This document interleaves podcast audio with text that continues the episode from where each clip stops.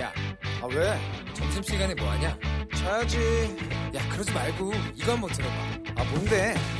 지금 당장 라디오를 켜봐 나른한 오후 깨울 시사 토크쇼 모두가 즐길 수 있고 함께하는 시간 유쾌하고도 신나는 시사 토크쇼 오태훈의 시사본부. 네, KBS 제1라디오 오태훈의 시사본부 2부 시작하겠습니다. 이 시각 중요한 뉴스를 정리해드립니다. 방금 뉴스 서울신문의 손지은 기자와 함께합니다. 어서 오세요. 네, 안녕하세요. 예, 아, 김현철 통일부 장관이 사의를 표했었는데 문재인 대통령 사표 제가 했다고요. 네, 문재인 대통령이 오늘 오전 10시 40분에 면직안을 제거했다고 청와대가 밝혔는데요. 어, 제 저녁에 김 장관이랑 문 대통령이 만찬을 하면서 아. 좀 이야기를 나눴다고 합니다. 예, 그래서 이제 어, 어제 사표 수리가 바로 안 되면서 저희들이 혹시 보류되는 거 아니냐 이런 음. 추측도 있었는데 어제 마지막으로 만나서 이야기를 나눴고요. 이렇게 해서 사의 처리가 됐습니다. 김 장관은 지난 17일 북한의 개성 남북공동연락사무소 폭파 후에 사의를 표했고요. 이틀 만에 사표가 수리된 겁니다. 어, 후임 통일부 장관에 대해서는 아직 어떻게 될지에 대해서 청와대가 입장을 내놓지 않았고요. 네. 이제 가장 궁금한 거는 김현철 장관만 원포인트 교체가 될지 음. 아니면 청와대 정의용 국가안보실장이나 서훈 국정원장, 강경화 외교부 장관도 같이 교체가 되느냐 예, 이런 부분이 굉장히 관심을 받고 있습니다. 이게 어, 문재인 정부의 통일부 장관 조명균 전 장관은 관료 출신이었고 네. 김현철 장관은 이제 어, 학계 출신인데 네. 이제는 후임 장관은 그러면 어느 쪽에서 올 건가? 정치인 출신이 좀 유력하다는 얘기들이 많이 나와요. 네, 지금 여권에서는 지금은 정치인이 장관을 맡아야 되는 그런 타임이다라는 데 공감대가 형성돼 있습니다. 네. 왜냐하면 이제 정치인 장관의 장점은 부처 장악력이 굉장히 높다는 점, 음. 또 정무적 감각이 다른 분들보다는 좀 뛰어나다는 것, 청와대나 당과 긴밀한 조율이 가능하다는 게 꼽힙니다. 네. 지금 이제 통일부가 해야 될 일이 굉장히 많아진 상황이기 때문에 네. 지금은 정치인 장관이 되는 것이 좋겠다 어. 이런 의견들이 많고요. 누가 그런 데고 있어요? 예, 그래서 지금 청와대에서 어, 대북 관계에 관- 굉장히 깊숙이 관여했던 임종석 전 대통령 비서실장, 어. 또 당에서는 이인영 전 원내대표와 우상호 전 원내대표 등이 거론되고 있고요. 그런데 이제 임 전 실장은 저희가 이제 취재를 해봤더니 민간 영역에서 역할을 다하겠다 이렇게 어. 해서 조금 어, 배제가 되는 분위기고요. 예. 또 이제 참여정부 당시 이재정 통일부 장관 정책부장관을 지낸 홍익표 의원도 거론이 됩니다. 음. 아니면 또 지금 당장 또 인사청문회를 하거나 이런 부담이 있기 때문에 서호 통일부 장관의 승진 기용 가능성도 남아 있습니다. 네. 아, 미국 소식 보겠습니다. 존 볼턴 전 백악관 국가안보 보좌관. 회고록 이게 상당히 지금 논란이 많아졌어요. 네, 이제 회고록은 오는 23일에 출간 예정이고요. 네. 제목은 그 일이 있었던 방 백악관 회고록입니다. 그래서 이제 미국 언론들이 이 내용들을 조금씩 발췌해서 보도를 하고 있는데 네, 보도되는 내용마다 굉장히 다 충격적인 폭로가 담겨 있습니다. 어, 이제 2018년 6월에 싱가포르에서 열렸던 첫 북미 정상회담 관련해서 마이크 폼페이오 미 국무장관은 지금 백악관 내에서는 트럼프 대통령의 충복으로 여겨지는데 네. 이 폼페이오 장관마저 이 회담이 성공할 확률이 없다라고 음. 본인에게 얘기를 했다 이런 주장을 했고요. 또 이제 싱가포르 회담 도중에 폼페이오 장관이 볼턴에게 몰래 그는 거짓말쟁이다. 여기서 말하는 그는 트럼프 대통령입니다. 네. 이런 쪽지를 줬다는 폭로도 했고요. 또 이제 이 싱가포르 회담을 앞두고 우리 문재인 대통령과 트럼프 대통령이 정상 통화를 했었는데 네. 그 통화 내용을 들은 폼페이오 장관이 심상 심장마비가 올 정도다 라면서 경멸했다고 합니다. 예. 볼턴도 죽을 것 같았다 이런 조롱의 내용을 담았고요. 그러니까 트럼프 대통령이 이 북미 회담의 내용이나 비핵화에는 전혀 관심이 없었고 음. 어떤 홍보 행사로만 이 회담을 이용했다 아이고. 이런 폭로가 담겨 있는 겁니다. 예. 이제 트럼프 대통령이 지금 어 이- 최근의 남북 관계나 이런 북한의 도발에 대해서 전혀 언급을 하지 않고 있는데 네. 볼턴 이 전 보좌관의 이 책에 대해서는 정신 나간 사람이다. 음. 북미 관계를 망친 거는 볼턴이다. 네. 이런 식으로 굉장히 비난을 했습니다. 일단 미국 법무부가 출판 금지 소송을 낸 상태인데요. 조금 상황을 지켜봐야 할 것 같습니다. 네. 오늘 예정돼 있었던 2시 국회 본회의는 뭐 특별한 일정 없이 좀 연기된 상황입니다. 네, 어제도 제가 아마 본회의가 어려울 것 같다고 말씀을 드렸는데 원래 오늘 민주당은 어, 통합당이 들어오지 않더라도 남은 상임위원장을 좀 다 선출하고 싶었습니다. 네. 그런데 박병석 국회의장이 오늘 아침에 아, 양당이 합의해라. 오늘 본회의 열지 않을 테니 더 협상에 노력을 해라라고 하면서 본회의를 열지 않았습니다. 그런데 이제 다음 본회의 일정을 뭐 못 박지는 않았고요. 민주당이 어제도 박 의장을 찾아가서 좀 본회의를 진행하고 싶다고 설득을 했는데 네. 굉장히 지금 21대 국회가 열리고 나서 다섯 번의 본회의를 진행을 했는데 음. 딱한 번만 빼고는 모두 다 반쪽으로 진행이 됐기 때문에 네. 박 의장 입장에서도 굉장히 부담스러운 상황입니다. 그래서 일단 오늘은 본회의를 열지 않기로 했고요. 어, 여당 다, 한반도 이제 위기 상황이 펼쳐지면서 일부 상임위 등원론이 통합당 내에서 제기가 됐는데 네. 들어가지 않는 것으로 계속 강경론 유지로 입장이 정리가 됐고요. 네. 다만 김종인 비대위원장이 주말에 조호영 원내대표가 올라오면 협상이 시작되지 않겠느냐라고 말은 했으나 전망은 밝지 않습니다. 아, 그렇군요. 자, 그리고 법사위에서 어제 추미애 법무부 장관이 출석을 했습니다. 윤석열 검찰총장을 좀 정면으로 겨냥을 했고 또 오늘 여당 지도부에서 윤 총장 거취에 대한 발언이 나왔다고요? 네, 연일 이제 발언 수위가 세지고 있는데요. 음. 민주당 서른 최고위원이 오늘 라디오 인터뷰에 출연해서 내가 윤석열 총장이라면 벌써 그만뒀다라고 얘기를 했습니다. 그러니까 지금 법무부와 검찰이 계속 대립하는 상황에 대해서 거취를 빨리 좀 스스로 정리해 달라 이런 취지의 발언이고요. 그런데 이제 검찰총장은 사실 헌법에 임기가 2년으로 보장이 돼 있고 예. 어, 윤 총장은 지난해 7월에 임명됐기 때문에 아직 임기가 1년 남아 있습니다. 예. 그런데도 이제 민주당에서는 계속 이런 고강도 발언이 나오고 있는 상황입니다. 네. 코로나19 상황 좀 알려주시죠. 네, 어, 중대본이 오늘 0시 기준으로 신규 확진자가 49명 늘었다고 밝혔습니다. 네. 어제 59명보다는 다소 줄었는데 사실 50명이라는 숫자는 우리가 어, 생활 방역을 유지하는 그 마지노선이거든요. 예, 예. 그리고 이제 지금 수도권과 대전에 집단 감염이 확산하는 추세여서 언제든 다시 늘어날 가능성이 있어서 음. 방역 당국이 굉장히 주의를 기울이고 있고요.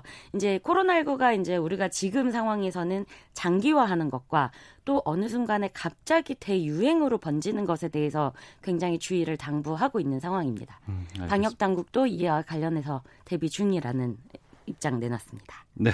자, 지금까지 방금 뉴스 서울신문의 손지은 기자와 함께 했습니다. 고맙습니다. 네, 감사합니다.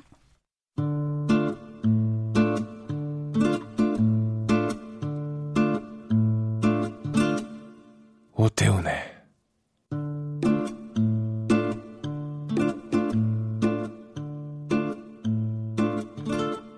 시사본부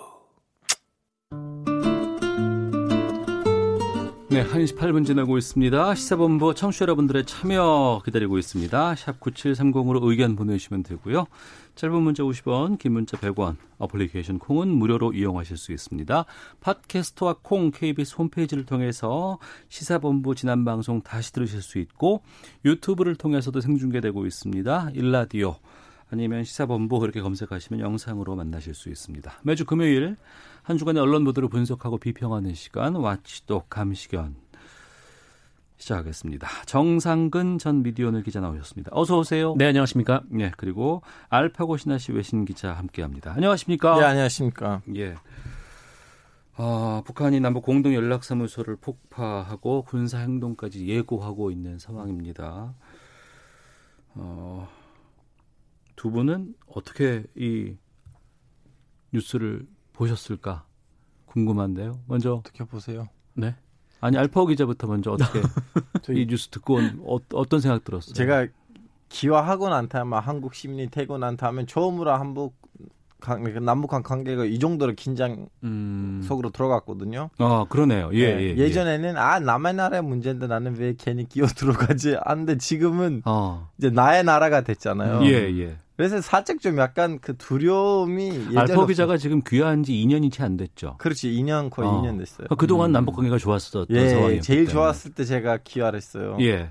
그래서 지금은 조금 좀 약간 긴장. 어. 그리고 예전에는 이제 그냥 외국인이다 보니까 남북 저한테는 거의 비슷한 거리였는데 네. 지금은 어쩔 수 없이 이제 남한 입장에서 봐야 음. 되는 상황이고 예.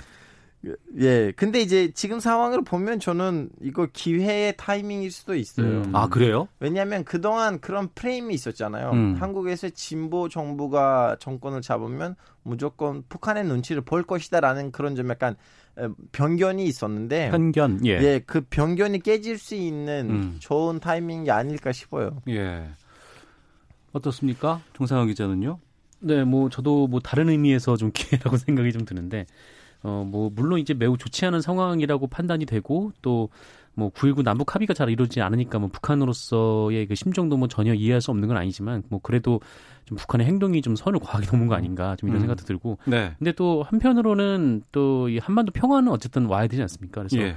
좀 항상 또 위기가 짙어질 때마다 또 대화 국면이 열리곤 했던 좀 전례를 보면 뭐 이번에도 그러니까 핵실험을 계속 연달아서 해서 굉장히 좀 위기의 상황에서 또 평창 올림픽이 또 계기가 됐었는데 그렇습니다. 네, 뭐 이번에도 좀 서로 인내심을 갖고 좀 대화의 시간을 좀 가졌으면 좋겠습니다. 예. 우리가 뭐 다양한 뉴스 여러 이슈들을 다 다루잖아요. 근데 특히 남북 문제라든가 아니면 뭐 전시 상황 뭐 이런 부분들에 대해서는 참 그 조심스럽게 접근을 해야 되고 네, 네. 특히 이제 언론 보도가 참 신중했으면 좋겠다라는 생각이 드는데 어떤 보도들이 이번에 또 나왔습니까? 네, 뭐 근데 이번에는 사실 그러니까 사실관계에 있어서는 좀 분명하게 나왔던 게 뭐 기존과는 달리 어쨌든 북한이 자신의 행동에 대해서 뭐 그 문자로 그리고 이제 영상으로 계속 공개를 했기 때문에 네. 뭐 사실관계를 확인하는 건 뭐 그렇게 어렵지는 않았던 어 그리고 이 사실관계를 바탕으로 또 기사가 좀 나왔던 뭐 그런 어 양상이었습니다. 근데 다만 어 뭐랄까 하여튼 이 기사에 관련된 제목으로 이 좀 각자 언론의 좀 논조가 엇갈렸는데 네. 음, 예를 들면은 이 전단살포 관련해서 이게 처음 논란이 됐었는데 이 전단살포 금지법을 이 정부가 좀 논의를 한 적이 있었는데요. 네. 여기에 이제 조선일보가 이 김여정 한마디에 법도 만든다 뭐 이렇게 제목을 달기도 했고 중앙일보 역시 뭐 김여정이 비난을 한날 어, 청와대가 대북 전단을 백해무익이라고 평가했다 뭐 이런 식의 어, 기사 제목이 나왔습니다. 네. 그러면서 이후에 이제 이 모든 정치권에서 이제 김여정 하명, 하명법 뭐 어. 이런 얘기가 또 나오기도 했는데 김여정 하명법. 네. 네. 어, 그리고 또 문재인 대통령의 그 6.15 20주년 연설에 대해서도 뭐 조선일보 같은 경우에는 이 북한 도발 예고에도 문재인 대통령 혐오수업 찾자라는 식으로 보도를 했고 어, 그러니까 뭐 북한의 도발 국면에서 좀 우리도 강하게 나가야 되는 거 아니냐 뭐 이런 취지의 보도였고요. 이 반면에 이제 한겨레 같은 경우에는 뭐 이런 소개에도 좀 북한의 행동이 과하지만 그래도 대화의 모멘텀을 찾아야 한다 뭐 이런 어조를 보이기도 했습니다. 네. 이종석 전 통일부 장관 선악 개념에서 북한을 절대악으로 상정하는 보도 경향을 극복해야 한다. 이렇게 얘기를 하기도 했었고 저희 뭐 북한 관련돼서 코너가 이제 이번 주 한반도는이라든가 네네. 다양하게 다루고는 있습니다만 전반적으로 통일 관련된 전문가들은 참 이런 보도에 대해서 조심스럽게 접근을 했으면 좋겠다라는 얘기들을 많이 하거든요. 또 또 이제 언론사마다 또 반드시 그럴 수는 없는 입장일 수도 있긴 한데 네.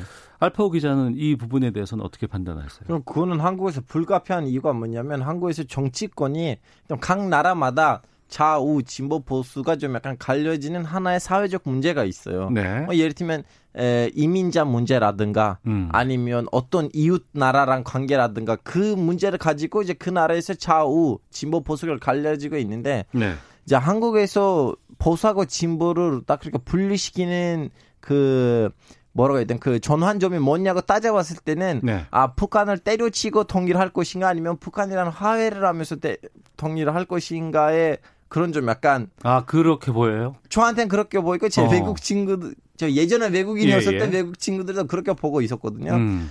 그러다 보니까 어쩔 수 없이 그 북한에 대한 에, 인식, 네. 에, 북한을 바라보는 시선이 다르다 보니까 음. 에, 언론의 방향도 그렇게 갈라져 있는 거죠. 네.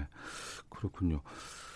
특히 이제 또 북한 같은 경우에는 뭐 우리가 특파원이 있는 것도 아니고 음, 네. 어, 또 북한 매체가 발표한 내용들 위주로 아니면 외신들이 이제 보도하는 내용들 아니면 위성을 통해서 뭐가 어디로 움직인다더라 뭐 이런 것만 보고서 이제 우리가 기사를 쓸 수밖에 없는데 네. 그러다 보니까 좀 북한 정보라든가 좀 사실관계가 부족한 경우가 참 많이 있고 여기서 우리가 잘못된 오보들도 꽤 많이 나왔었잖아요. 네, 그렇죠. 어, 그러니까 이 오보들 같은 경우에도 사실 이제 사실 확인이 안 됐는데 이 관련해서 좀 어, 북한은 이럴 수도 있는 나라다라는 이제 판단하에서 어떤 이 선입관을 가지고 이제 보도를 하다가 어, 그 경우가 뒤집어지는 경우들이 상당히 많았죠. 물론 네. 그게 실제로 있는 일로 발생하기도 했습니다만 뭐 어떤 경우에는 뭐 누군가를 총살을 했는데 그 사람이 멀쩡히 살아 있는 그런 모습이 또 나오기도 하고 좀 이런 일이 좀 반복이 됐었는데 그 아까 그 이종석 그 전 통일부 장관이 북한을 절대악으로 상정하는 보도 경향을 극복해야 한다 좀 이렇게 말씀을 하셨는데 어, 사실 이 2018년 이 평창 동계올림픽으로부터 시작된 이 남북 관계 훈풍 국면 속에서도 네. 이 언론들이 지속적으로 강조했던 내용이 어, 북한은 대화 상대가 아니다. 이 음. 북한은 믿을 수 있는 파트너가 아니다. 어, 상대방이 아니다. 그러니까 믿지 마라 이런 식의 보도였어요. 그래서 그러니까 이게 뭐 어떤 뭐 현상을 바탕으로 이게 뭐 결론을 내릴 수는 있지만 근데 문제는 어떤 인물과 사건을 이렇게 규정을 한 상태에서 네. 이 논리를 전개하다 보면은 그게 어긋나는 경우가 굉장히 많은데 아까 말씀드렸던 이 현송월 총살 사건 그 오보 사건도 마찬가지고 어 그리고 어 계속해서 이제 언론 그 언론들이 보도를 했던 거는 북한은 믿을 수 있는 상태가 아니니까 절대 우리가 나서서 얘기 대화를 하지 말고 어, 미국이랑 이제 상의를 해야 된다라고 어. 그런 논조를 쭉 펴왔었는데 이후에 이제 미국과의 이제 북한이 정상 회담을 했을 때는 어, 사실 논리가 이게 좀 어그러지는 왜냐하면 이제 북한이 대화 상대가 아니라고 그쪽에 판단했으니까요. 그래서 좀 이런 면을 봤을 때 좀 이렇게 어떤 그 존재나 이제 국가를 특정한 인식으로 규정을 하고 음, 그 기사를 쓰는 거는 굉장히 좀 위험한 태도다. 좀 이렇게 좀 생각이 듭니다. 네. 그러니까 한 거의 뭐 2년여 동안 남북한 관계가 상당히 좀 좋았습니다. 평창 올림픽 때부터. 근데 이번에 갑자기 이제 남북 공동 연락 사무소가 폭파되는 또 영상까지도 공개가 됐기 네. 때문에 네. 외국에서도 상당히 많은 보도가 좀 이루어졌을 것 같은데. 아, 외국에 있는 보도들 보시면 그나마 좀 그냥 냉정하게 나와요. 왜냐하면 왜 하필 그 건물을 경영했을까 북한 정부가. 네. 그래서 그나 북한이 좀 약간 강력한 모습을 보여주면서도 그래도 좀 약간 대화에 조금이라는 여지를 두고 하는 것이 아닌가. 아, 이 폭파 자체가 예. 대화 여지를 남겨놓은 폭파였다. 그 건물이 왜 그 건물인가? 어, 예. 딴 건물 다 폭파시킬 수가 있는데 왜 그 건물을 했을까? 음. 일단 너무나 강력한 모습을 보여주고 싶고 이번에는 우리가 너무 화가 난다. 이걸 제대로 보여주고 싶은데 네. 그냥 동시에 그걸 보여주고 난 다음에는 좀 약간 대화 요지가 남아야 됐는데 음. 그래서 그 건물을 선택한 것이 아닌가. 네. 좀 약간 그 외국 언론은 이제 어떻게 보면 한반도랑 크게 관련이 없지 어, 없다 보니까 음. 감정적인 것도 없다 보니까 네. 좀더 냉정하게 보고 있는 걸로 저는 생각해요. 음, 냉정하게 보고 있다. 우리가 북한 관련해서 여러 가지 좀 언론들이 자체 검증할 수 있는 좀 전문 능력이라든가 정보 이런 시스템들이 좀 많이 부족하긴 하죠. 음, 네, 맞습니다. 뭐 말씀하신 대로 뭐 북한에 특파원이 있는 것도 아니고 뭐 북한 내부에 대해서 뭐 확인을 할 수 있는 것도 아니고 예, 결국 이제 북한이 이제 발표하는 뭐 신문이라든지 뭐 방송 매체들을 통해서만 이제 북한에 대한 이 정보를 습득할 수 있는 좀 그런 상황이거든요. 그래서 뭐 많은 언론들이 이제 뭐 휴민트를 갖춘다고 해서 뭐 이른바 이제 탈북하신 분들 혹은 이제 접경지대에 있는 분들과 이제 연락을 해서 이렇게 네. 정보를 얻어오는 경우가 있지만 사실 북한 내부에서도 뭐 전문가들 얘기로는 이 평양 시민이 아니면은 정보에서 굉장히 좀 떨어져 있는 경우들이 굉장히 많다라고 하더라고요. 근데 음.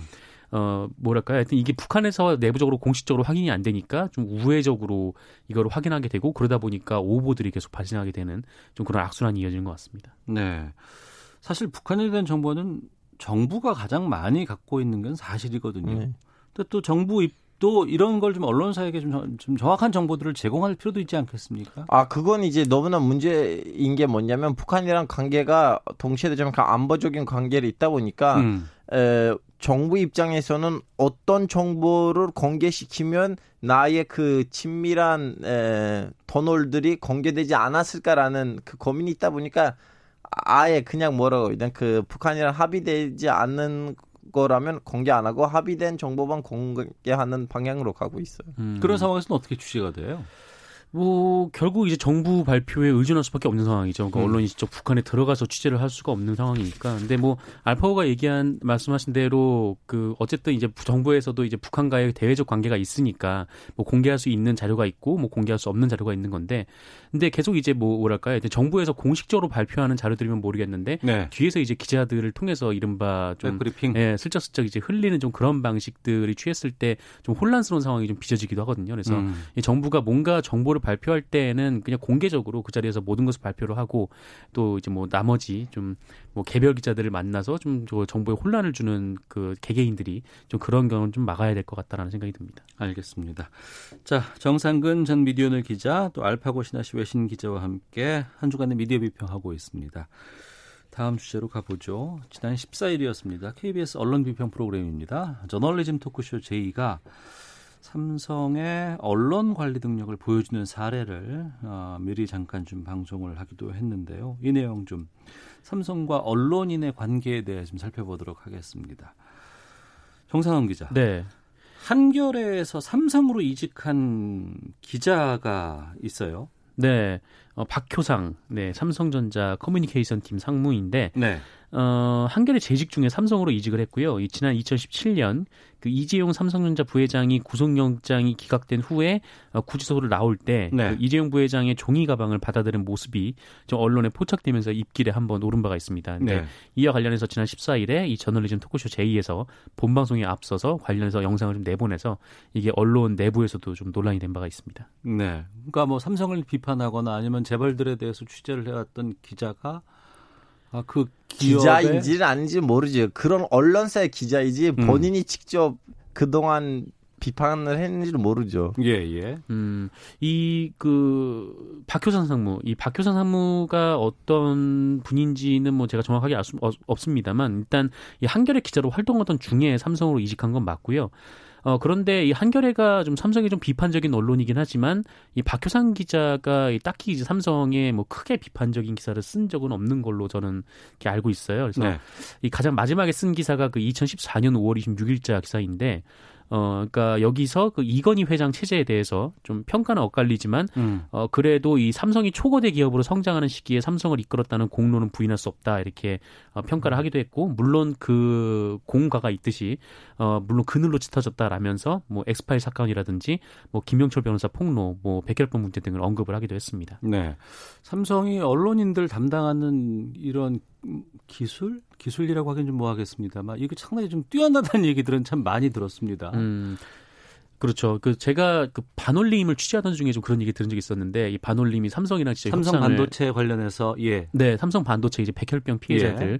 아, 직업병 피해자들 뭐 그런 모임 단체인데 어, 여기서 이제 처음에는 이 삼성전자의 어떤 팀이 와서 이제 협상을 했다라는 거예요. 그래서 그때는 아, 삼성이라는 좀 벽에 부딪힌 것 같았다라고 그런 평가를 했었는데 어, 그런데 갑자기 이제 그 협상 창구가 커뮤니케이션 팀으로 바뀌었거든요. 어. 이 커뮤니케이션 팀이라고 하면은 이제 언론인들이 주로 모여 있는 네. 그 대언론 창구 역할을 하는 이제 기구인데 아, 그럼 그 커뮤니케이션 팀조차도 이전에 언론사에서 활동했던 사람들이 주축으로 지금 일을 하고 있어요 거기서. 음 물론 이제 아닌 어. 분들도 많지만 예, 예, 그 언론사에서 이직한 분들이 상당수 이제 어. 거기서 일을 하시는 거죠. 근데 거기랑 이제 협상하다 보니까 그 언론 보도가 굉장히 많이 나왔다라는 음, 거예요. 네. 그러니까 뭐 여러 언론에서 이제 스카우트해온 분들이 거기 안에 계시다 보니까 음. 뭐 관련해서 뭐 이제 뭐 보도자료도 잘 나가고 그러다 보니까 이 그 상대 시민단체 입장에서는 반올림 입장에서 상당히 좀 싸우기가 힘들었겠네요. 네, 그러니까 예. 삼성이라는 벽뿐만 아니라 그 여론이라는 벽에 문제에도 좀 직면한 것 같았다. 선생님, 우리는 네. 지금 이 주제를 너무 순진하게 다루는 것 같아요. 아, 그래요? 순진해요, 우리가?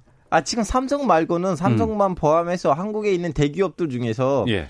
그 커뮤니케이션 팀 아니면 음. 홍보실 예. 거기가 가반수가 기자 아닌 기업 어디 있어요? 다 기자들이 거기가 있어요. 물론이죠. 어. 아니 솔직히 얘기합시다 그런 거 아니에요? 갑자기 왜 삼성만 이렇게 된다고 하는데 웬만큼 대기업 다 그래요. 음. 그리고 이 방법 이런 방법뿐만 아니고 다른 방법들도 있어요. 어떤 거요? 언론사들에 있는 기자들한테는 음. 강연을 만들어줘요 대기업이. 네. 근데 그 강연평이 너무 높아요. 음.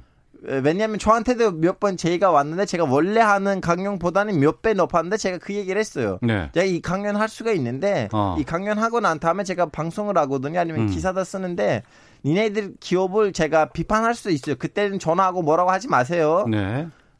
그렇다면 제가 가서 강연할게요. 아, 예, 알파고시코는 별개예요. 우리는 알파고시한테 세계사를 듣고 싶어서 불렀어야 하고 근데 이거는 지금 한국에서 진행 중이에요. 음. 비판적인 언론사에 있는 기자를 데리고 오고 홍보실에다가 집어넣고 그런 좀 어느 정도 막아주거나 아니면 동시에도 고가의 강결이 강 강의병을 주면서 네. 또 그런 이렇게 관리를 하고 있고 이거 삼성뿐만 아니고 나머지 언론 그 기업들도 다 하고 있어요. 음. 근데 그게 용인되고 모든 언론인들이 어 그런 길이 있구나라는 걸 인정하는 순간 또 언론 자체가 망가지는 거 아니겠습니까? 뭐 그렇죠. 그러니까 뭐 알파고 같은 경우에는 뭐 삼성의 비판적인 기사를 써도 그냥 뭐 그 항의하면 안 된다 뭐 이렇게 확인을 받고 넘어갔지만 음. 뭐 그렇지 않은 기자들이 대부분일 테고 근데 네. 사실 사람이라는 게 그렇게 이제 거액의 돈을 받다 보면은 음 거기에 또 이제 길들여지기 마련이거든요. 네. 뭐 결국 이제 그 일이 끊기게 되면은 뭐 하여튼 뭐 개인적으로 뭐 그렇게 생각이 들 수밖에 없는 거고 음. 어 그리고 그 일종의 이제 그 언론사에 있다가 이 삼성으로 옮겨가서 이 거액의 연봉을 받고 어 일을 하는 모습들이 후배 기자들한테 비춰지면은 그 후배 기자들한테도 상당히 좀 악영향을 끼칠 수밖에 없는. 네. 네 뭐 그래서 사내 거죠. 교육 제대로 해야 돼요 언론사들이 사내 음. 교육을. 어. 그 정신을 줘야 돼요. 예.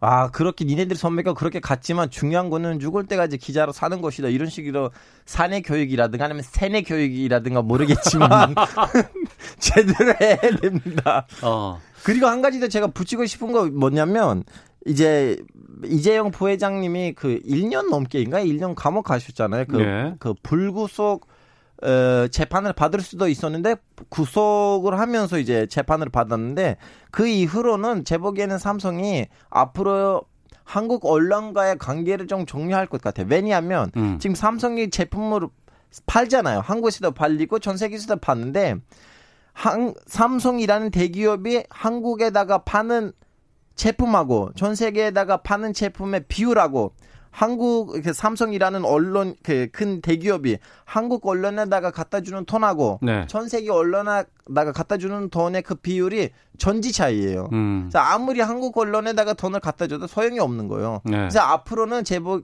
제가 좀 약간 들은 얘기들도 있는데 삼성이 더 이상 이제 한국 언론에다가 이렇게 크게 열심히 잘해주지 않을 방향으로 가고 있어요. 뭐 그렇게 바뀐 거는 사실 몇 년 됐죠. 그러니까 네. 2008년에 이제 김영철 변호사 건이 나왔을 때 이제 그때 이제 삼성이 취했던 방법은 그러니까 언론에 이제 돈을 줌으로써 이 언론을 구슬리는 것이 아니라 언론에 주던 돈을 끊음으로써 네. 이게 좀 방식을 바꾸거든요. 음. 그러니까 일종의 이제 고사를 시키는 전략이 있었는데 예. 그게 실제로 통한 부분이 있었죠. 그러니까 음. 한겨레 같은 경우에는 뭐 그 기자들이 좀 그 무구피직을 할 정도로 굉장히 네. 좀 어려운 상황을 겪었었고 뭐 그럼에도 불구하고 계속 이제 한겨레 같은 경우에는 삼성을 비판하는 기사 쓰긴 했지만 근데 어쨌든 뭐 그렇게 뭐그 삼성이 어떻게 하느냐에 따라서 지금 언론 지형이 휘청휘청하는 좀 이미 그런 상황으로 오긴 한 상황입니다. 아직도 좀 그렇고 지금도 삼성 언론상이 있나요? 음, 삼성 언론상은 주지 않는 걸로 알고 있어요. 그게 한 번 논란이 된 이후로, 그러니까 어. 언론상뿐만 아니라 그 언론인들의 해외 연수도 삼성에서 그렇죠. 보내줬거든요. 예. 그게 이제 LG에서도 보내주는 게 있었는데, 그 LG는 이게 논란이 됐을 때 중지를 했다가 다시 재개를 했어요. 근데 삼성은 아직은 재개하지 않고 있는 걸로 알고 있습니다. 한마디 하고 싶은데 이제 한국이 최근 2, 3년에 있는 사건들 이후로부터는 이제 더 이상 유통할 수 없는 킬러 빠졌거든요. 어. 아무리 돈을 갖다 언론에다가 바쳐도 재판 받을 사람은 재판 받고 있고. 음. 한국이 너무나 그 법주주의 국가 위성에 딱 들어갔어요. 어. 그래서 더 이상 뭐 언론이라는 게임 할든 말든 소용이 없을 거라고 저는 봐요. 네. 그건 뭐 좀 더 지켜봐야죠. 음. 저는 대한민국 국민의식 믿습니다. 네. 한국 시민으로서. 어쨌든 지금 관련해서 뭐 재판 그 기소가 될지 안 될지 뭐 모르겠습니다만 어쨌든 구속영장이 뭐 기각이 됐고 관련해서 지금 삼성에 대한 보도들이 굉장히 우호적인 보도들이 많이 나오고 있는 상황이긴 합니다. 음. 알파오 기자는 이 전과 비교해 봤을 때 우리나라가 좀 법치주의로 상당히 가고 있다라고 말씀해 주고 계시고 2004년하고 2020년 제가 2004년 한 거 왔거든요. 음. 전지 차이 아니라도 큰 차이가 있다고 봅니다. 네. 나아지는 방향으로 가요. 아, 지금 우리 제작진에서 확인을 해줬는데 삼성 언론재단이 삼성 언론상 해외 연수, 저술 지원, 기획 취재 지원 등 주요 사업은 2018년 5월 말에 폐지하기로 결정을 음, 했던 네. 그러니까 벌써 지금 한 2년 정도 아, 이런 건 이제 하지 않곤 있는데 알겠습니다. 그게 일이 맞죠. 그리고 바른 길로 가는 게 맞습니다. 자, 한 주간의 미디어 비평 와치독 정상근 기자, 알파고 신하시 기자와 함께했습니다. 두 분 오늘 말씀 고맙습니다. 고맙습니다. 네, 감사합니다. 헤드라인 뉴스입니다. 군 당국은 북한군 총참모부가 예고한 군사행동과 관련해 직접적인 활동은 확인되지 않았다며 군은 북한군 활동을 24시간 예의주시하면서 확고한 대비 태세를 갖추고 있다고 강조했습니다. 미 국방부 차관보가 전략자산 배치 등을 한국과 협의하고 있다며 필요하다면 북한의 위협에 대응할 것이라고 밝혔습니다. 이도훈 한반도 평화교섭 본부장은 비건 미 국무부 부장관을 만났습니다. 경기 지역에서 만 명에 가까운 기업체 직원을 대상으로 한 대규모 코로나19 진단검사가 실시됩니다. 쿠팡 몰류센터 집단감염 사태로 고위험 사업장에 대한 예방적 차원의 선제적 검사가 필요하다는 판단에서입니다. 홍남기 경제부총리가 3차 추경안 심의가 시작도 안 됐다며 애타는 심정, 속이 타들어간다라는 등의 표현으로 국회의 빠른 추경안 처리를 촉구했습니다. 지금까지 헤드라인 뉴스 정한나였습니다. 이어서 기상청의 강혜종 씨 연결합니다. 네, 먼저 미세먼지 정보입니다. 오늘 미세먼지 농도 전 권역에서 보통 내지 좋음 단계를 보이겠고요. 내일도 대기의 질은 깨끗하겠습니다. 다만 오늘 오존 농도는 수도권과 충청, 전남 지역으로 높게 나타나겠고요. 자외선 지수도 나쁨 단계니까 주의하셔야겠습니다. 오늘 구름 많은 가운데 충청도와 남부 내륙으로 소나기가 예보되어 있습니다. 5에서 30mm 가량 양은 문제가 될 게 없겠지만 돌풍과 함께 천둥 번개 동반되는 곳이 있겠고 심지어는 우바 수박이 떨어지는 곳이 있겠습니다. 각별히 주의하셔야겠습니다. 오늘 낮 기온 대부분 30도에 육박합니다. 서울 30도, 대전 전주 29도 등 21도에서 30도 분포인데요. 이 동풍의 영향을 받는 영동 지방 비가 5에서 10mm 정도 예보돼 있고요. 낮 기온도 25도 이하에 머물면서 상대적으로 낮은 기온을 보이겠습니다.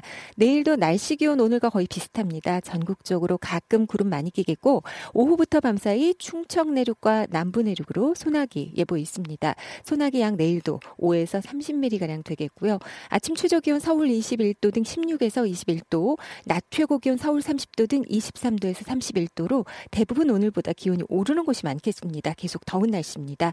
지금 서울의 기온은 27.8도, 습도는 45%입니다. 지금까지 날씨였고요. 다음은 이 시각 교통 상황 알아보겠습니다. KBS 교통정보센터의 김한나 씨입니다.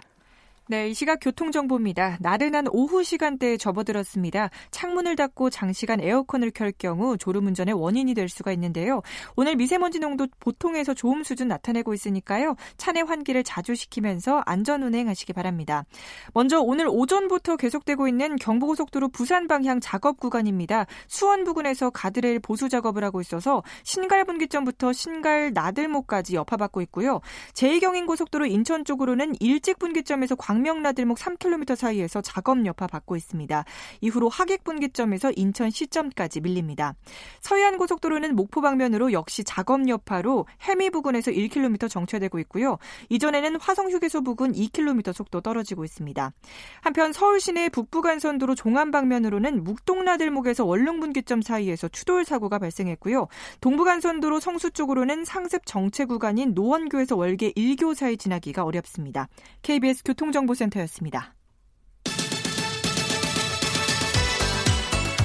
오태훈의 시사본부는 여러분의 소중한 의견을 기다립니다. 짧은 문자 50원, 긴 문자 100원의 정보 이용료가 되는 샵 9730, 우물정 9730번으로 문자 보내주십시오. KBS 라디오 앱 콩은 무료입니다. KBS 라디오 오태훈의 시사본부. 지금 여러분은 대한민국 라디오 유일의 점심 시사 프로그램을 듣고 계십니다. 시나리오 작업 당시 어떻게 이야기를 꾸밀까 고민을 하던 시기에 이한열 기념관에 갔다. 그때 한 짝만 덩그러니 남은 운동화가 마음에 크게 남았다. 이한열 열사의 다른 삶 같이 느껴졌다. 영화 1987 많은 분들께서 보셨고 기억하고 계실 겁니다. 이한열 열사의 운동화 한 짝, 타이거 운동화였죠. 지난 6월 9일 저희가 이경란 이한열 기념관장과 인터뷰를 했고 그때부터 꼭 좀 뵙고 싶었습니다. 영화 1987을 만든 장준환 감독과 오늘 시사본부 금요초대석 시작하도록 하겠습니다. 어서 오세요. 네, 반갑습니다. 영광입니다. 아, 불러주셔서 감사합니다. 예, 꼭좀 뵙고 싶었고요. 어떻게 지내고 계셨어요 그동안? 어, 글쎄요. 뭐 전 국민이 비슷할 것 같은데요. 네. 저도 집이랑 작업실에 음. 예, 꽁꽁 숨어서 그렇게 좀 지내고 있습니다. 네. 평소와는 6월은 다를 것 같아요. 장준환 감독께. 어, 특히 1987 만들고 나서는 이제 네. 많이 달라졌죠. 어. 사실 그래서 지난 6월 9일에도 음. 어, 이한열 열사 추모식이 있었었어요. 예, 예, 예. 그래서 예. 거기 한열 연세대에 있는 한열동산에 가서 아. 예, 같이 참가하고 예. 예. 고인의 넋을 기리고 음. 예, 그렇게 또 1월 또 1월에는 또 저 박종철 열사 예, 예, 추모식이 또 있습니다. 예. 그래서 매년 이제 앞으로는 1월, 6월은 네. 예, 그렇게 어떤 어떤 음, 세월이 가는 음. 또 어, 그 역사를 계속 기억할 수 있는 어떤 저한테도 큰 계기가 될 수 있을 것 같아요. 19, 계기가 된 것 같습니다. 1987 개봉을 언제 하셨죠? 87년 12월에 했습니다. 예? 아, 87년이 아니라 2017년. 2017년. 예, 2017년 10 아직도 87년에 계시네요. 네, 네, 제가 아직도. 네. 어. 2017년 12월이면 이제 정권이 바뀐 상황이었고. 네. 그러면 기획은 언제 하셨던 거예요? 기획은 2015년에 됐고요. 어. 제가 참여하기로 한 건 2015년 겨울쯤이었습니다. 그때는 박근혜 정부 시기였잖아요. 네. 그때 이걸 기획하기가 쉽지 않았을 것 같다는 생각이 들거든요. 사실 그래서 저희가 어, 이 프로젝트를 굉장히 비밀리에 진행을 했어요. 네. 네. 뭐 이제는 불과 3년 정도밖에 안 됐는데 음. 벌써 이제 좀 완전히 다른 세상이 돼서 이제 벌써 이렇게 어, 잘 기억이 안 나시는 분들도 꽤 있는 것 같지만 네. 당시에는 굉장히 좀 아, 뭐랄까요 싸늘한 시대였잖아요. 그리고 예. 그 주위에 많은 어, 문화예술 창작하시는 분들이 어떤 뭐랄까 어, 알 수 없는 대놓고 하지는 않지만 알 수 없는 어떤 어, 분리, 검열 뭐 이런 것들을 그러니까 생각이 다른 사람한테는 아주 내혹한 시기였어요. 네. 네. 어, 그런 시기였기 때문에 저희도 굉장히 좀 음. 어, 조심하면서 예. 예. 그렇게 준비하고 예. 조심조심하면서 예, 그렇게 준비했던 기억이 납니다. 음, 2015년 12월 정도, 10월 이때쯤. 네네. 그러면 그리고 나서 1년 뒤면은 또 서서히 변화가 좀 오기 시작했잖아요. 2016년 10월부터 촛불이 시작돼 시위가 네. 시작이 됐. 그때 어떤 느낌 받으셨을까가 너무 궁금했어요. 어, 굉장히 뭐랄까 이게 무슨 일이지? 어, 왜 어, 신기하기도 하고 음. 물론 그 나라에 또 운명이 걸려 있는 굉장히 중요한 시기였으니까 네. 걱정도 많이 되고요. 음. 어, 굉장히 뭐랄까 어, 신비로운 느낌이 들었어요. 네. 그리고 한편으로는 어, 굉장히 우리 국민들이 그렇게 그 엄동설안에 나가서 이렇게 다시 30년 만에 광장에 나가서 어, 민주주의를 외치고 이런 부분들이 너무 뿌듯하고 네. 자랑스러웠고요. 네. 어. 또 어, 일부 제작진께서는 예. 이게 우리가 이제 그 87년에 그 광장의 예, 이야기를 다루고 있는데 어. 이게 이렇게 터져버리면 우리 흥행에 어, 영향을 주는 거 아니냐라고 어. 걱정하셨는데 예. 저, 아, 그 저는 이제 뭐랄까요? 아니 우리 역사가 더 중요한 거지 영화가 음. 뭐 그렇게 어, 중요한가 라고 예. 생각을 했던 것 같습니다. 예. 앞서 말씀하신 것처럼 박종철 열사부터 이한열 열사까지 1987년 정말 격동의 시기를 영화 주제로 삼은 거예요. 네. 그리고 이거를 다 녹여내려고 하다 보니까 정말 많은 인물들이 등장을 하고 그 인물들 하나하나에 다 생명을 좀 불어넣어야 되는데 전 처음에 이게 가능할까? 아유, 쉽지 않을 거야라고 했는데 가능해요. 영화를 보고 나면. 여기에 대해서 좀 제작자로서 감독으로서의 좀 느낌을 좀 여쭙고 음. 싶습니다. 그 사실 말씀하신 것처럼 어 1987년에 그 6월 항쟁까지는 어, 누구 한 사람의 이야기가 아니에요. 예, 어, 예. 사실 그 전에 과거에는 박종철 열사를 중심으로 이한열 열사를 중심으로 영화를 제작하려고 하는 시도들도 있었지만 예. 사실은 이 모든 사람들이 한 분한 한 분이 각자의 최소한의 양심들을 지켜내고 어. 각자의 음, 맡은 바 아, 직업 안에서 예. 어, 최선을 다했던 어떤 것들이 모여서 응축해서 폭발한 어, 사건이거든요. 네. 그래서 이게 음, 영화적으로도 음. 이야기적으로도 굉장히 음, 재밌는 부분이 있었고요. 예. 네, 그래서 하지만 말씀대로 이게 그 실제 인물들이 다 관련된 상황이고 그 실제 인물들께서도 다 공과 과가 있을 수 있었던 그렇습니다. 부분이에요. 예, 예, 예. 어, 그 살벌한 그 독재 어, 하에서 어떻게 어, 자기 마음대로 그렇게 다 살 수는 없었던 시절이었기 음. 때문에 네. 그런 공과 과 그리고 음. 어떻게 하면 더 그래서 더 인간적으로 사람처럼 보이게 만들까 그런 부분에 조금 더 집중을 했던 것 같습니다. 게다가 재밌어야 되잖아요. 그럼요. 예. 어. 그래서 또 다른 걱정들이 있었어요. 그러니까 예. 이게 보통 영화들이 한두 명의 주인공을 가지고 이야기를 끌어가면서 어, 감정이입을 시키고 마지막에 카타르시스를 느끼게 하는데 네. 우리는 주인공이 너무 많다는 음. 거죠. 예, 그래서 예.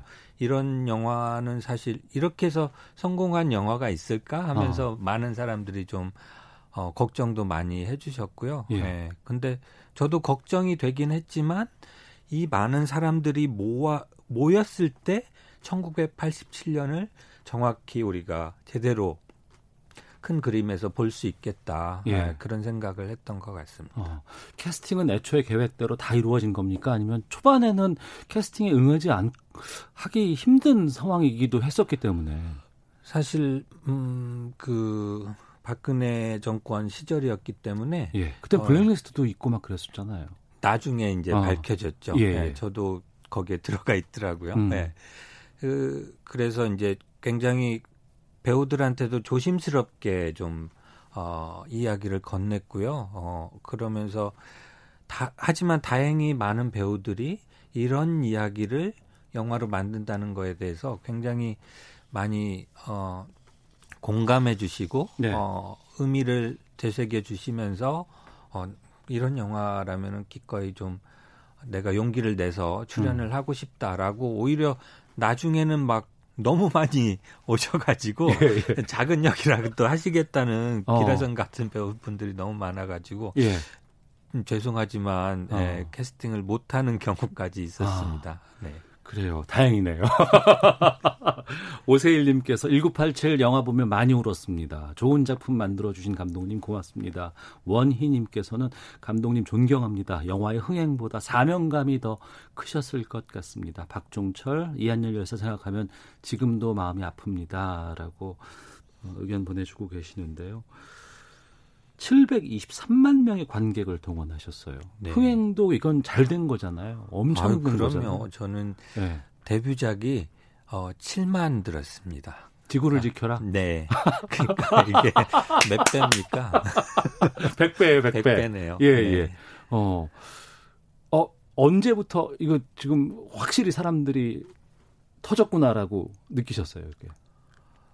어, 글쎄요. 사실은 어, 그, 그, 2017년 겨울에 네. 그, 또 굉장히 기라성 같은 그 영화들이 동시에 막 개, 한주 텀을 두고 네 네. 개봉을 하고 그랬었어요. 그래서, 아, 이, 뭐 어떻게 될까 짐작을 할 수도 없고, 음. 예, 뭐, 그런 상황이었는데, 저희는 그냥 열심히 배우들하고 이렇게 아, 무대 인사라는 걸 다녀요. 개봉을 네네. 하면은 어. 그 극장 찾아가서 관객분들한테 인사드리고 자그마한 선물도 드리고 뭐 그런 행사를 갔는데 그거 열심히 하면서 예 그냥 네 배우 이야기를 그렇게 좀 지냈던 것 같습니다. 여쭤볼게요. 김윤석, 하정우, 유해진, 김태리, 박희순, 이희준 이 여섯 명은 다 포스터에 등장을 합니다. 근데 포스터에 등장 안 하는 한 명의 인물이 있죠. 네. 타이거 운동화의 주인공. 어떻게 섭외가 된 거예요? 사실 강동원 씨가 거의 제일 처음 캐스팅된 거나 마찬가지예요. 아, 그래요? 네. 저하고는 이제 그 전에 단편 영화 한 인연이 있어서 네. 어, 가끔씩 만나서 뭐 술도 한 잔씩 하고 음. 이야기도 나누고 그런 사이가 됐는데 어, 사실은 강동원 씨한테도 비밀로 하고 있었었어요. 그러다가 어느 순간에 그리고 이, 이 이야기를 보면은 뭐 그, 가, 그 당시 강동원 씨는 진짜 음, 최고 지금도 네네. 최고의 스타지만 예, 예. 뭐 흥행도 너무 잘 어. 되고 다 뭐뭐 뭐 꺼리낄 게 없는 그리고 영화에는 강동원이 나온다고 미리부터 얘기를 했었어야죠. 예. 그런 배우죠 원래는. 네. 예, 예. 어, 그런데 그 강동원 씨께서 어떻게 얘기하다가 어. 제가 시나리오 이 작업을 하고 있다는 걸 알게 되고 예. 어, 한번 시나리오를 보여달라고 그러시더라고요. 그래서 어. 아니 뭐 네가 할 게 없어. 예, 어, 예. 다 작은 역이야. 음.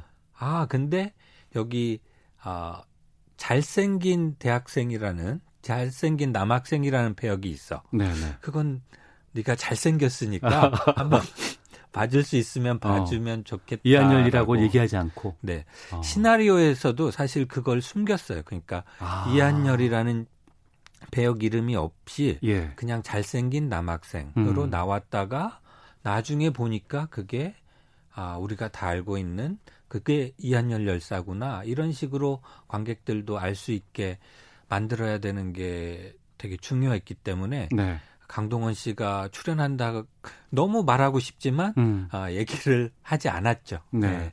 저도 극장에서 이 영화를 보고 있다가 이제 다 저희 비슷한 세, 세대니까 네. 너무 몰입해서 보고 있는데 갑자기 강동원 씨가 갑자기 한번 확 등장을 하잖아요. 근데 주변에 있는 많은 여성분들이 어머 어머 어머 어머 탄성이 나오더라고요. 네. 그 강동원 씨가 예전에 그 늑대의 유혹이라는 그 거, 기에서 우산 이렇게 예, 예, 딱 예. 들면서 이청아 그 씨랑 그, 예, 예 등장씬이 아주 그 전설처럼 남아 있는데 어. 그 이후로 아마 어 강동원 씨 등 등장신 중에 어, 두 번째는 되지 않을까 네. 네, 그렇게 생각합니다. 사하나 칠삼님께서 당시 민주화 운동을 이끈 주역들이 없었다면 지금의 민주주의도 없었겠죠. 1987 온 국민이 꼭 봐야 할 영화입니다라고 말씀해 주셨습니다.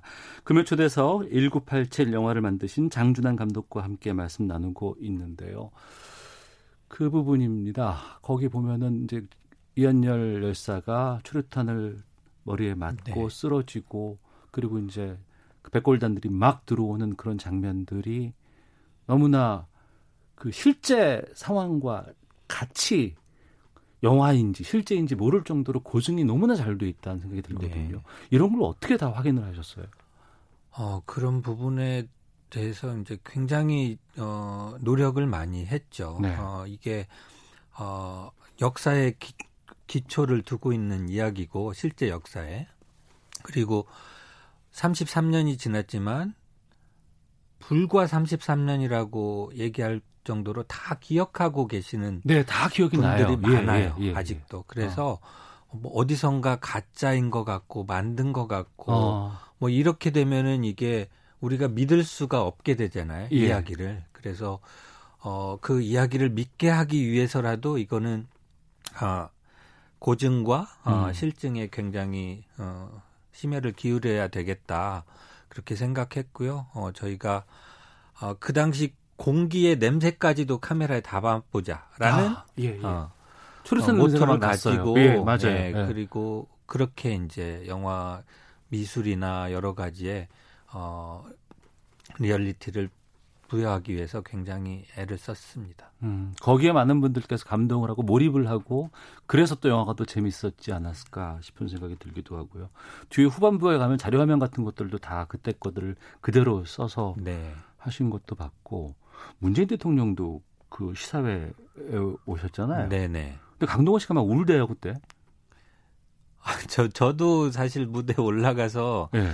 사실 어 문재인 대통령께서 이제 먼저 말, 말씀을 하는 순서가 아니었는데 제가 네. 먼저 뭔가 말을 해야 어. 되는데 저도 울음이 터져가지고 예, 예. 결국에는 아, 대통령께서 제일 어. 먼저 이렇게 말씀을 하셨던 좀 지금 생각하면 좀 어, 약간 결례인 것 같기도 한데요. 예. 아무튼 그 어, 다들 울음이 그렇게 어. 많이 어, 그 무대 인사 가서도 그렇고 많이 예. 터지게 되는 것 같고요.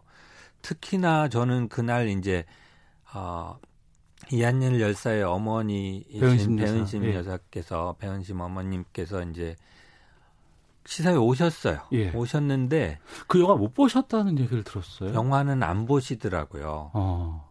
그렇게 이제 그 열사들 그리고 많은 분들 이렇게 추모하는 자리에 그렇게 많이 다니시면서도 어, 이 영화를 볼 수 없는 그 어머니 음. 마음을 생각하니까 그 얘기를 하려고 하는데 이렇게 울음이 터져가지고 아이고. 말씀을 못 드리겠더라고요. 그래서 어. 한참 울고 나중에 이제 겨우겨우 이제 어, 실, 실제 인물들도 많이 오셨으니까 감사하다고 이제 말씀드렸던 기억이 납니다. 예. 장준환 감독의 그 제작이 없었다면 지금 우리가 6월을 좀 다시 느끼지는 못하지 않았을까라는 아쉬움도 있었는데 너무 고맙고요. 또 이 작품을 통해서 많은 분들께서 다시 좀 느끼기도 하고 또 그 당시의 시대의 아픔들을 다시 좀 생각하고 음. 떠올릴 수 있는 하지만 좀 지금은 좀 마음 편하게 느낄 수 있는 그런 작품이 아닐까 싶습니다. 그 앞서 제일 처음 그 어, 데뷔작이 지구를 지켜라. 네. 2003년도 작품이잖아요. 네네. 저는 그때 이걸 봤거든요. 아유, 그 당시에요. 예, 예. 네. 7만 명 중에 7만 제가 7만 명 중에 들어가시네요. 저는 깜짝 놀랐습니다. 무슨 영화인지를 모르고 가서 봤어요. 음. 근데 보고 나서는 어, 좀 소름이 좀 이렇게 막 나오고 어떻게 이렇게 어 대한민국에서 이런 영화를 만들 수 있을까라는 생각이 들기도 했었는데 흥행은 실패하셨다고 하고 그때 왜 이런 작품을 만들었을까 좀 여쭙고 싶었어요. 좀 허무맹랑하기도 하고 네. 좀 그런데도 불구하고 끝에 가서는 여운도 참 많이 남고 네. 좀 익숙하지 않은 부분이 많이 있죠. 예, 많, 예. 많은 장르들과 어, 이야기 방식과 이런 것들이 이제 많이 섞여 있어서 네. 굉장히 좀 어, 낯선 부분이 있는데 아마 그래서 흥행에 좀 실패했나 싶기도 어. 하고요.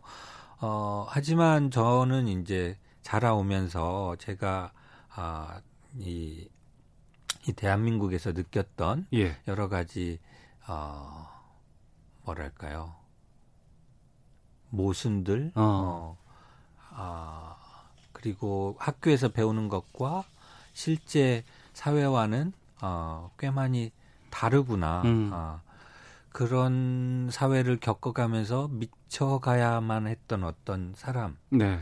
사람들에 음. 대해서 좀 관심이 많이 있었던 것 같아요. 그래서 네. 그 그런 해, 해괴한 네, 괴작이 나왔던 것 같고요. 어. 하지만 그 제가 이제 그, 그 당시에 이제 30대였는데 30여 년 살면서 느꼈던 많은 것들을 그 작품 안에 아, 담아보려고 노력했던 것 같습니다. 또 그 당시에 출연했던 뭐 많은 배우들이 다 지금 다 엄청나게 활동 왕성하게 하시는 분들로 네. 다또 크고 계시고 그리고 또 아내 되시는 분에 대해서도 좀 여쭤봐야 될 것 같아요. 시간이 별로 없어서. 네. 문소리 씨가 네. 아내 부, 부인 되시잖아요. 네네. 네. 근데 같이 작품은 안 하세요? 어 사실은 했다면 했습니다만 1987에 같이 하셨다면서요? 네, 1987에 아, 마지막 장면에 아주 점처럼 나옵니다. 그리고 아. 그, 저 그거 그 마지막에 나올 때 김태리 씨가 버스 위에 올라가잖아요. 네네. 그 많은 군중들이 가득 차 있고 그때 이제 구호가 나와요. 맞아요. 호원철폐 독재타도 네. 여성의 목소리. 예, 그게 문소리 씨 목소리입니다. 근데 그건 정말 구호로서는 100만 불짜리 구호거든요. 네. 그 당시에 뭐 다들 외쳤던 예. 구호고 어. 근데 이제 그걸 누군가 그렇게 절실하게 리드할 사람이 필요했는데 예. 어 다행히 예 문소리 씨가 사실은 어 그 그, 그날 그 그걸 하러 오신 것도 아니었어요. 아 그래요? 예. 그 많은 그 보조 출연자분들이 너무 많이 오시니까 제가 어. 어, 감당이 안 돼서 와서 좀 같이 도와주고 연기도 보조 출연자분들하고 예, 예. 좀 교감을 했으면 좋겠다라고 했는데 어 오셔서 그 그걸 딱 보조 출연자들 앞에서 한번 딱 외치니까 예. 보조 출연자분들이 이거다. 태도가 확 달라지더라고요. 어, 예, 이게 예. 무엇인지 우리가 어. 떻게 연기해야 되는지 이게 예. 얼마나 어, 절실한 거였는지 이거를 어. 바로 알아들으시더라고요. 그래서 예. 예, 그래서 이제 문소리 씨가 하면 좋겠다라고 어. 이제 결정을 하고 예, 했는데 너무 예, 좋았습니다. 저희가 사전에 노래 한 곡 추천곡을 좀 신청해 드렸는데 어, 1987 OST에서 뽑으셨다고요? 네, 네. 어. 김태리 강동원의 가리워진 길. 가리워진 길. 네. 아. 원래 유재하 씨 곡이죠. 예, 예. 그리고 영화에서도 이걸 그 합창으로 부르는 게 이한열 씨의 동문들이라면서요. 어, 그거는 어, 그날이 오면 음. 박종철 열사를 기리는 그날이 오면 아, 박종철 열사가 좋아했다는 어, 예. 노래 그날이 오면을 이한열 합창단께서 함께 같이 어, 동참해 주셨고요. 예. 어. 그렇게 알겠습니다. 이 곡 들으면서 장준환 씨와 함께한 감독님과 함께한 시사본부 마치도록 하겠습니다. 어우 시간이 너무 확 지나갔어요. 금방 가네요. 예, 예. 오늘 말씀 고맙습니다. 감사합니다. 예, 저도 인사드리겠습니다. 다음 주에 뵙겠습니다. 날 기다리는지 둘러보아도 찾을 수